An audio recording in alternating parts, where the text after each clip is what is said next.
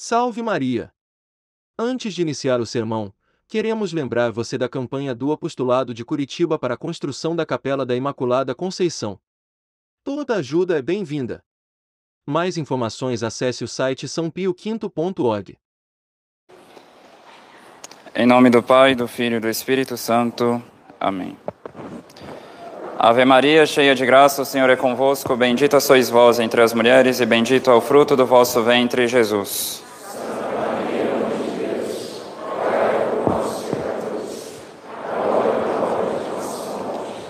Nossa Senhora do Santíssimo Sacramento, glorioso São José, em nome do Pai, do Filho e do Espírito Santo. Amém. Podem sentar-se.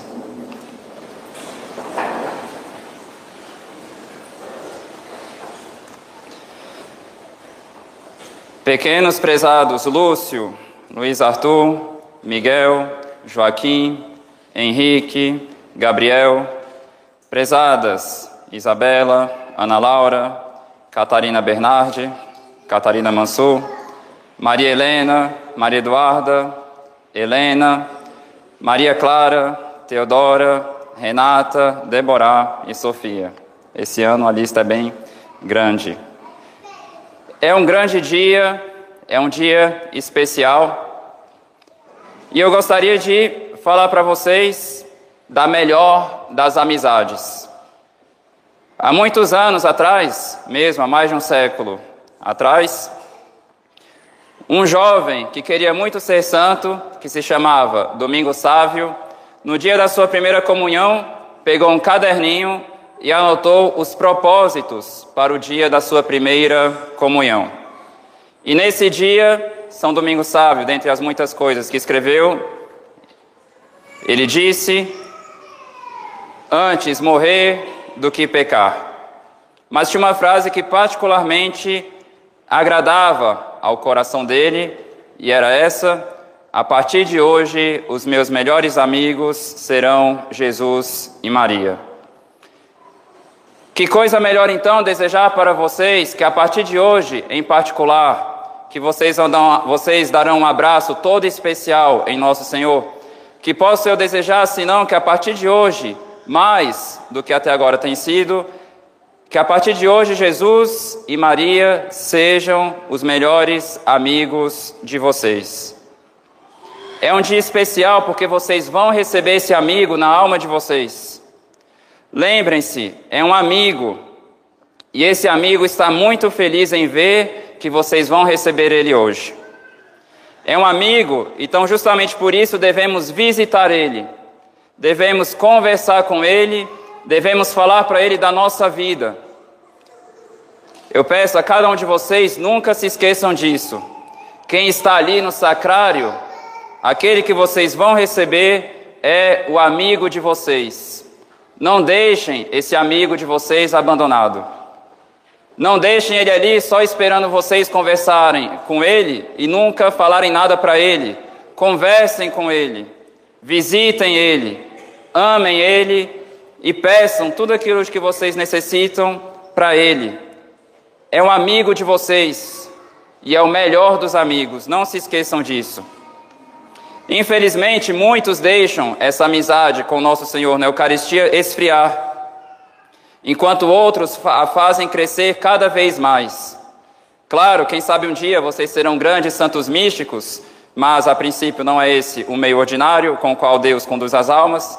Mas teve uma grande santa, que se chamava Santa Gema Galgani, ela ficava tão ardente de amor quando ela visitava Jesus na Eucaristia, que quando ela ficava muito perto do sacrário, começava a sair um fogo real e físico do coração dela, que começava a queimar pouco a pouco a roupa dela, e ela então ia para o fundo da igreja a fim de não ficar imodesta diante de nosso Senhor. Mas só para que vocês vejam, aqueles que realmente são amigos de Jesus, aqueles que amam nosso Senhor na Eucaristia, têm um coração ardente por Ele. Então gostaria de pedir a cada um de vocês, não deixem essa chama se apagar. Muito pelo contrário, peçam muito para esse amigo que vocês vão receber hoje, para que essa chama cresça cada vez mais. Não deixem esse amigo abandonado, amem ele, vivam junto dele e peçam a ele tudo de que vocês necessitam. Será que nós queremos sempre estar com o nosso amigo que está ali no sacrário? Ou será que queremos deixar ele de lado para darmos preferência a outras coisas? Quando Nossa Senhora de Fátima apareceu para os pastorinhos, um pouco antes até quando o anjo apareceu para as crianças, elas tiveram a profunda compreensão de que na Eucaristia se encontra Jesus, mas Jesus escondido. Então, muitas vezes, a pequena Jacinta, ela gostava de ir visitar Jesus escondido. E ficava horas e horas lá diante do sacrário. E ela tinha um grande desejo de poder receber Jesus. E ela chorava porque naquela época, na idade dela, o pároco não deixava ela comungar, apesar de já ter sido liberada a primeira comunhão para as crianças nessa época. Trata-se de Jesus escondido. Tem uma história na Itália de um catequista que ele disse o seguinte para as crianças: Se um anjo aparecesse aqui na sala de catequese agora e falasse para vocês: Jesus está esperando vocês na sala ali do lado, vocês iriam fazer o quê? Vocês iriam correndo atrás dele? As crianças, algumas ficaram com medo, obviamente, mas outras sim, queriam ir lá ver Jesus. Mas o catequista, muito sábio nesse aspecto, ele disse: Pois bem, não precisa um anjo aparecer, porque é realmente Jesus que está ali no sacrário. Basta visitar ele quando vocês quiserem. Trata-se de Jesus escondido, então é preciso realmente conversar com esse amigo, é realmente necessário dar a ele o lugar que ele merece. Hoje vocês vão ter, talvez, uma das lembranças mais especiais da vida de vocês, que é a ação de graças que vocês irão fazer depois da comunhão. Peço a vocês, não deixem esfriar esse fervor com o qual vocês receberão nosso Senhor hoje. Tenho certeza que vocês vão tentar conversar com Ele de uma forma muito especial hoje. Não deixem isso se apagar. Quantas e quantas pessoas com o tempo acabam largando a ação de graças, recebem nosso Senhor na comunhão e já saem correndo da igreja sem mesmo conversar com nosso Senhor? Um grande santo, um grande, um grande santo muito engraçado, São Felipe Neri, contei algumas histórias dele para vocês, se eu não me engano. Na missa dele, acontecia de algumas pessoas comungarem e logo depois da comunhão elas iam embora da igreja. E o que, que São Felipe Neri fez? Um dia ele mandou os acólitos seguirem com as velas essa pessoa que estava saindo da missa, e a pessoa achou estranho porque ela estava saindo da igreja, estava fora na rua e tinha dois acólitos do lado dela. E ela foi conversar com São Felipe Neri: o que está acontecendo? Então ele disse: Você está saindo da igreja com Jesus, então é preciso que algum acólito te acompanhe. Para que vocês vejam, nós não devemos receber nosso Senhor de qualquer jeito. Nós devemos dar atenção a Ele e digo mais: a atenção que damos a nosso Senhor no Santíssimo Sacramento se reflete em toda a nossa vida. A importância que vocês darão a Jesus na Eucaristia será a importância que vocês vão dar a Ele no resto da vida de vocês. Quem dá pouco espaço na sua vida católica para Jesus na Eucaristia, dá pouco espaço para Jesus de uma forma geral, em qualquer outro aspecto da sua vida. Gostaria também de relembrar vocês algo que falamos na catequese, que Jesus na Eucaristia é o alimento da nossa alma. Ou seja, imaginemos se vocês ficarem sem se alimentar, se vocês ficarem sem comer durante muito tempo, provavelmente vocês vão passar mal. Vocês não terão forças para fazer mais nada. Por quê? Porque falta alimento para o corpo de vocês. Da mesma forma, se a gente não se alimenta de Jesus na Eucaristia, vai nos faltar a força para fazermos a vontade de Deus. Então, se vocês não querem ficar fracos espiritualmente, se vocês não querem passar fome espiritual, recebam e recebam bem Jesus na Eucaristia. Dom Bosco, ele dizia o seguinte para os seus jovens: Eu gostaria muito que vocês gravassem isso na alma de vocês, porque disso depende muito a nossa vida católica. Querem, dizia Dom Bosco, querem que o Senhor lhes conceda muitas graças, visitem-no com frequência no Santíssimo Sacramento. Querem que Ele conceda poucas, visitem-no raramente. Querem que o demônio ataque vocês? Visitem raramente a Jesus no Santíssimo Sacramento. Querem que o demônio fuja de vós? Visitem frequentemente a Jesus no Santíssimo Sacramento. Querem vencer o demônio? Refugiem-se muitas vezes aos pés de Jesus. Querem ser vencidos? Parem de visitar Jesus. Meus caros, a visita ao Santíssimo Sacramento é um meio extremamente necessário para vencer o demônio. Assim sendo, vão visitar Jesus e o demônio não vencerá contra vós. Então, muito importante que essa nossa amizade com Jesus no Santíssimo Sacramento cresça dia após dia. Então imaginem, com certeza vocês têm muitos amigos. Imaginem que um amigo visita vocês em casa, ele começa a conversar com vocês na sala e vocês deixam ele lá sozinho e vão fazer outra coisa, ele passa o resto da tarde na sala sem ter falado com vocês. Seria uma grande falta de educação, seria uma grande falta de amor para com esse amigo. Eu peço a cada um de vocês, não façam isso com nosso Senhor. Que Ele seja o grande amigo de vocês. Que Ele seja, como dizia São Domingos Sávio, o melhor amigo de vocês. A partir de hoje, os meus melhores amigos serão Jesus e Maria. Que eles sejam de fato os melhores amigos de vocês. Quando tem um amigo nosso que a gente gosta mais do que dos outros, normalmente a gente dá preferência para ele a mesma coisa deve ser feita aqui. Quem deve receber a preferência na nossa vida é Jesus. No domingo, quem é que tem o primeiro lugar na nossa vida? Jesus. Na minha semana, quem tem o primeiro lugar na minha vida? Jesus, Jesus, Jesus e sempre nosso Senhor Jesus Cristo. Prezados Lúcio, Luiz Arthur, Miguel, Joaquim, Henrique, Gabriel, Isabela, Ana Laura, Catarina Bernardi, Catarina Mansur, Maria Helena, Maria Eduarda, Helena, Maria Clara, Teodora, Renata, Débora e Sofia, gravem isso. Alguns santos diziam que quem comunga, comunga fogo. Ou seja, ao comungarmos, estamos recebendo em nossos corações essa fornalha ardente de caridade que é o Sagrado Coração de Jesus. Vocês aprenderam na catequese que Nosso Senhor está realmente presente com seu corpo, sangue, alma e divindade na Eucaristia. E é por isso que São João de Ávila dizia: quando o fogo está presente, foge o frio. E quando o bom cristão está junto ao corpo e sangue de Cristo, deveriam saltar faíscas de amor de seu coração, por mais frio que estivesse. Por isso, meus pequenos prezados, não é normal uma pessoa receber Jesus na Eucaristia e sair da comunhão frio no amor de Deus.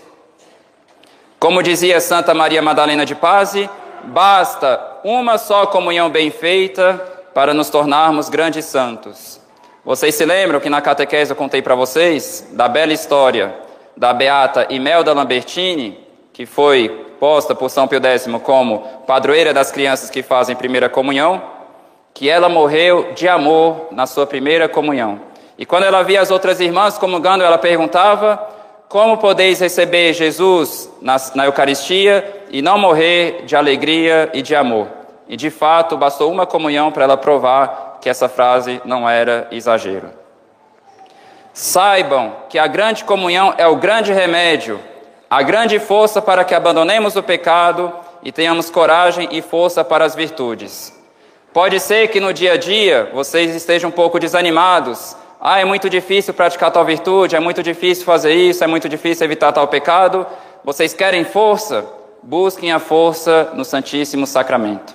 Vocês querem vencer o pecado? Busquem essa vitória no Santíssimo Sacramento. Vocês querem ser grandes santos? Busquem essa santidade no Santíssimo Sacramento. Meus pequenos prezados, o que nosso Senhor quer fazer com vocês?